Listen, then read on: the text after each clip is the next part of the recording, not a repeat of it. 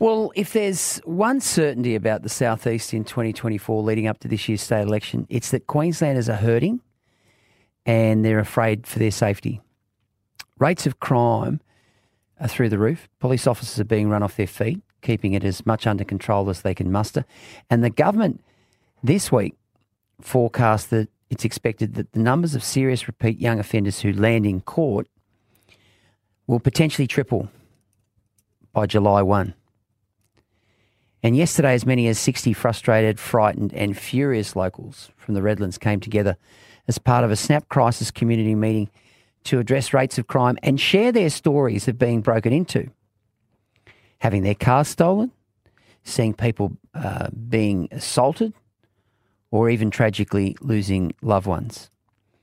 Now, that meeting happened at the Alexandra Hills Conference Centre and was organised by my next special guest on 4BC Drive. Of course, I refer to Cleveland resident Bianca Kemp, and it was supported by the Voice for Victims Advocacy Group. Bianca, thanks so much for your time today. No problem, Pete. Thanks for having me on.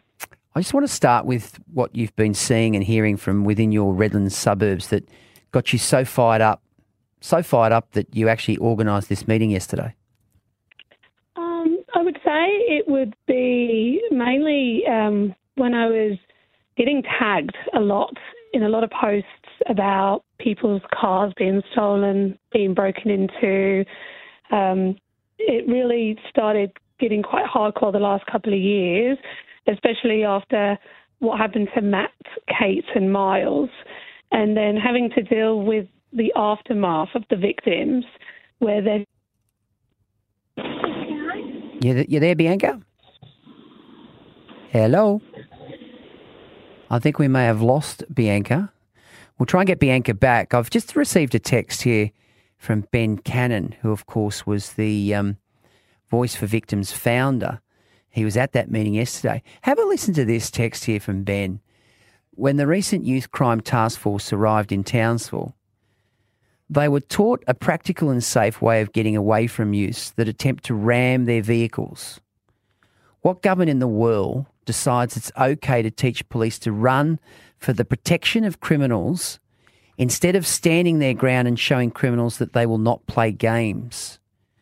Police need to be allowed to be police, and criminal safety needs to sit well behind the safety and well being of communities and order. That's an extraordinary circumstance that Ben has uh, just alerted us to.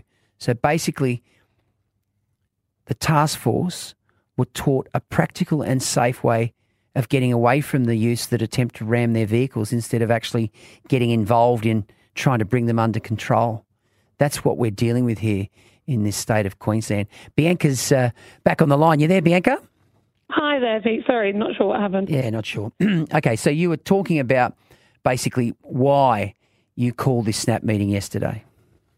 Yeah, what happened on Sunday where we weren't aware at the time it seemed like a car was stolen, but later we found out it was an unregistered owned vehicle by the people that caused a car crash just off of the Newcombe Road. And um, again, it's the same road where Matt, Kate, and Miles had passed just over three years ago. And it just triggers the community. The community were affected so deeply.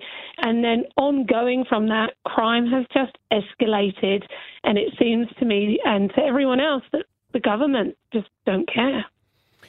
Bianca, there were some really notable names at that meeting yesterday. I know Ben was there, Lindy and George Atkinson were there, Russell Field was there. Did any politicians from either side of politics show up? No, this was a community event. It was really for the community to come together. There was a lot of outcry on Sunday on social media regarding what's going on. Shall we take it into our own hands? And that's what worried me. It worried me that good, honourable people are going to become the perpetrators, they're going to become the criminals because they're only just trying to defend themselves. So I wanted to bring them into a safe space with people that they could talk to and understand that, you know, you can come together and everyone come together and stand together in solidarity as a community. What are some of the horror stories that you've been told about that the government and our leaders need to hear themselves?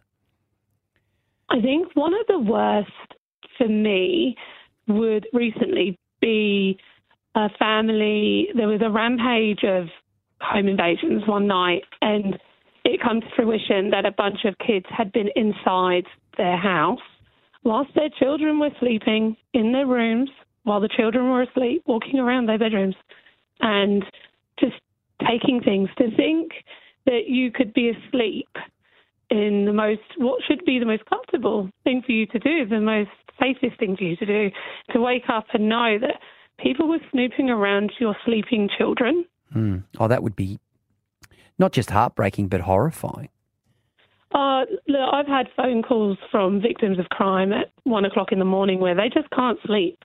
They struggle. And I think one of the biggest things here is people think, okay, when they talk about it, they refill those feelings. It's actually worse than that. Every time they talk about it, it adds on to those feelings. Yeah. So every time there is a noise, it adds on to those feelings. It gets bigger and bigger.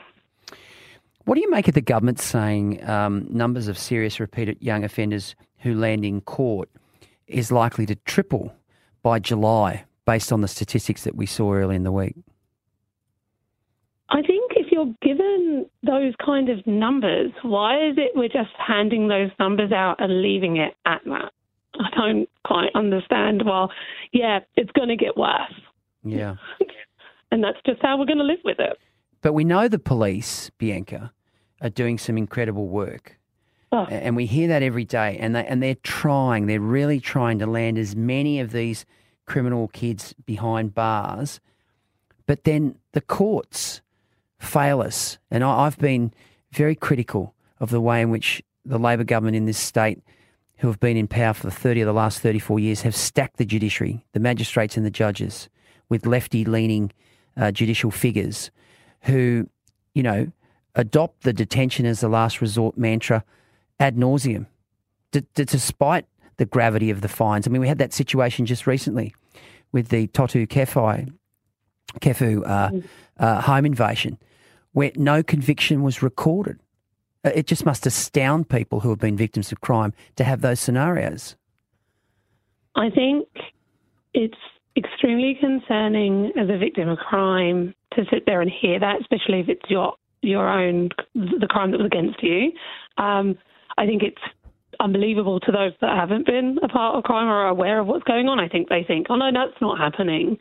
Um, and I definitely think that it stems way up to the legislation. It's not as easy as a judge. If a judge or a magistrate doesn't do its job, they get pulled up for it. So mm. they and they can't give extra years or you know sentencing. They have to go by what is in that law.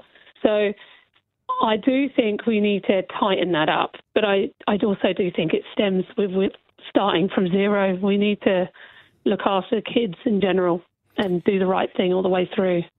Okay, just finally, um, we know that in past elections, um, youth criminality, youth crime, uh, the fact that we do have a crisis in that area has never really bent the dial when it comes to changing people's opinion on politicians and the way they vote. Do you feel any shift in the way people are talking about youth crime in the Redlands area and whether that will in fact change their vote leading into the uh, October state election? To be quite honest, I think the people are at the point where they just want to be listened to and they just want something done. Um, and that's why we did last night because that's where they're at. They just want to be heard and they want changes, the right changes made, progression. They want to see it getting better. Okay. All right, Bianca, very courageous of you to do what you've uh, been doing in this area. So appreciate your time and thanks for joining us on 4BC Drive. Thank you for having me, Pete. There it is, uh, Bianca Kemp, supported by the Voice for Victims Advocacy Group. Um, she had a meeting on uh, Sunday night, uh, and there were about 60 odd people there, and the consensus was that they weren't being heard.